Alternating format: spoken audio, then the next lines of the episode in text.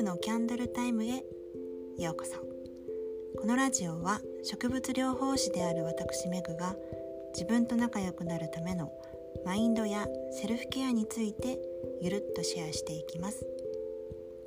ほっと一息する時間を大切に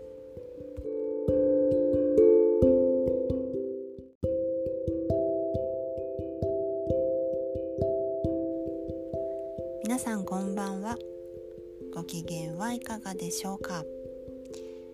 えー、先日ご縁があってある方とお話をさせていただく機会があったんですね。で、まあ、その方にメグさんって周りに誰も嫌な人がいないんだろうなって感じがしましたって最後に言われたんですよ。それねあのすごく嬉しかったです。そう。なぜなら、まあ、それは私がずっと望んでいたことだったんですね。はい。なので今日はまあそれを望んだきっかけのお話を含めて気をつけている意識のお話をしたいと思います。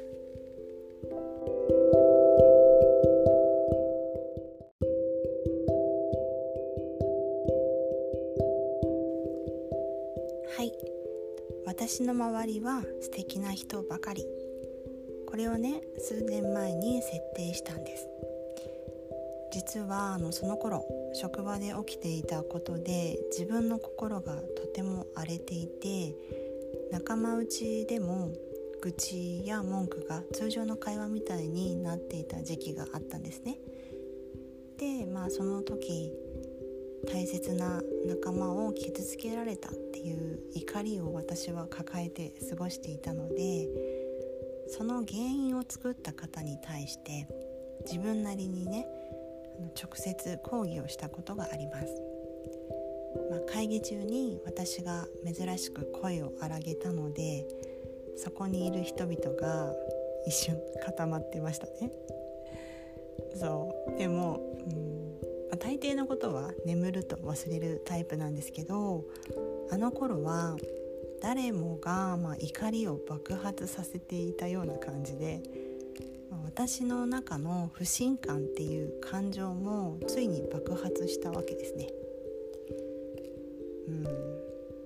まあでもまそんな状況も少し落ち着いてきた頃にようやく俯瞰できるようになったんですね。そうそしたらあって気づいたわけですよ。そうあの周波数問題について。このラジオでもよく話してますよね。私たちは周波数で引き合っていると。そうなので、まあ、完全に自らどっぷりハマりにいっていたっていうのに気づけたので立て直そうって決めたんです。でねあのまずは自分が変わろうって思って内側へ意識を向けるように整え始めました私は、うんと、昔から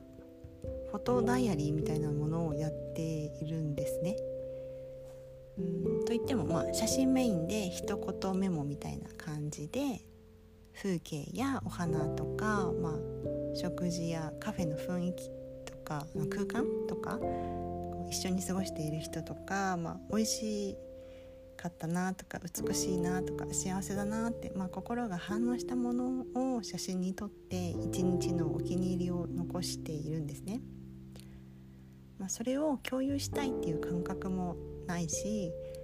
毎日やるっていうルールとかそういうのも決めてないので、まあ、気楽な一人インスタ状態っていう感じでやっています。であのまあこんなにも感謝できることがあるとかこんなにも素敵な人たちに囲まれているとかいつも当たり前と思ってやってることとかそういう感じていることほどほどあのたくさんの幸せがあるんだなってあの可視化することで、うん、そういうのを感じやすくなるし喜びの方へ意識が向きやすくなるんですね。なので、まあ、気に入ってやっています。それなのに、まあ、その荒れている期間は、まあ、ほとんど更新していなかったんですよ。あの起きた現象にのめり込みすぎて日常にある喜びに目を向けることを放置していたんですね。であの自分の心の声を聞かずにムカつくっていう感情でもういっぱいになっていたのでそれが自分のものなのか他人の感情なのかもう境界線がない感じそうだからムカつくことや不快に感じる人がその周波数に共鳴して登場してくるわけですよ。そうだから内側のね意識が本当に外側へ現れるんです。残念だけど結局はあのそういう現象も自分が起こしていたことなんだってあの気づけました。そうだからまた少しずつね日常に意識を向けてあの喜びのかけらを集めていこうってそれを楽しみ始めました。とにかく自分の周波数を高めようって。でもっと心地よいなって思える人と引き合える自分になろうって意図したんですね。そう。そしたら、ま、気が付いたら周りに嫌だなっていう人がいない状態になりました。それねあの薄々感じてはいたんですよ。なんかとても穏やかに過ごしているなってそうそしたらあの冒頭でお話ししたように周りに嫌な人がいなそうですよねって言っていただけたのであこれは内側と一致してきたなって思えたし望みが叶ったことがすごく嬉しかったです。うんまあ、あの荒れた時期をきっかけにして内観することの大事さがさらに深まったので私にねこういろいろ経験させてくれるためにその人が登場してくれたのかしらって思えるようになったら、まあ、怒りもね自然と消えていきました。まあ、あと全ての感情を否定せずに認めてみる味わい切ることでじゃあ次はどうしようって感情が動く瞬間が必ず来るから焦らずにね待ってみるようになりました。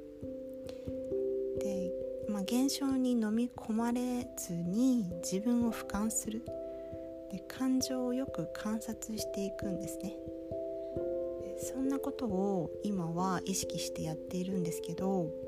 当時渦中にいる時はもう全く気づけなかったです。そう。でもあの深呼吸や瞑想を生活に取り入れて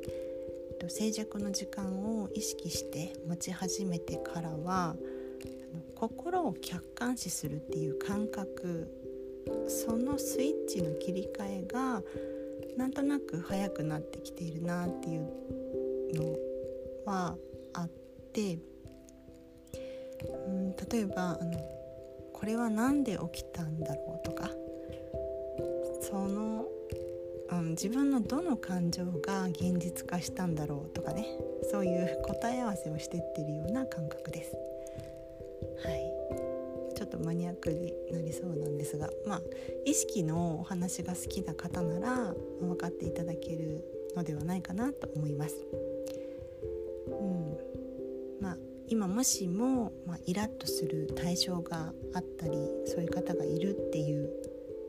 人はね現実は一旦置いておいて3分でもいいからあのご自身に意識を向けてゆっくりと深呼吸をしてみてください。で好きなものを食べるでもゆっくりお風呂に浸かるでもいいので自分にとってホッとすることをあの増やしていくんですね。そうコツコツコツコツともうゲームのようにやるんですよ。そう。ていうかあのムカつくことのことでそう。頭の中をずっと支配されているのってちょっと腹立ちませんか？うん。なんかその人のことを考えすぎているイコールあの大好きなのかなとこのラス？RAS のラスが判断してあじゃあもっと情報を収集しようって、まあ、そうなってあの接点がねどんどん増えていっても困るのでもうだらだら考えない方がいいって私は思っています。はいああのラスについて気になる方は昔のエピソードで話しているのでそちらをぜひ聞いてみてください。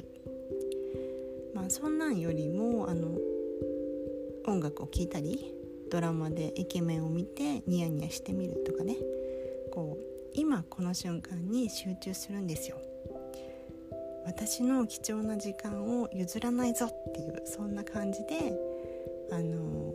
楽しみながらね気楽に取り組む方がはいおすすめだったりします。うん。はい、今日はあの感情を味わい尽くした上で喜びのかけらを意識して向け喜びのかけらに意識を向けてみようっていうそんなお話でした。はい何か参考になれば幸いです。今日も最後まで聞いてくださりありがとうございました。ほっと一息する時間を大切に素敵なリラックスタイムをお過ごしください。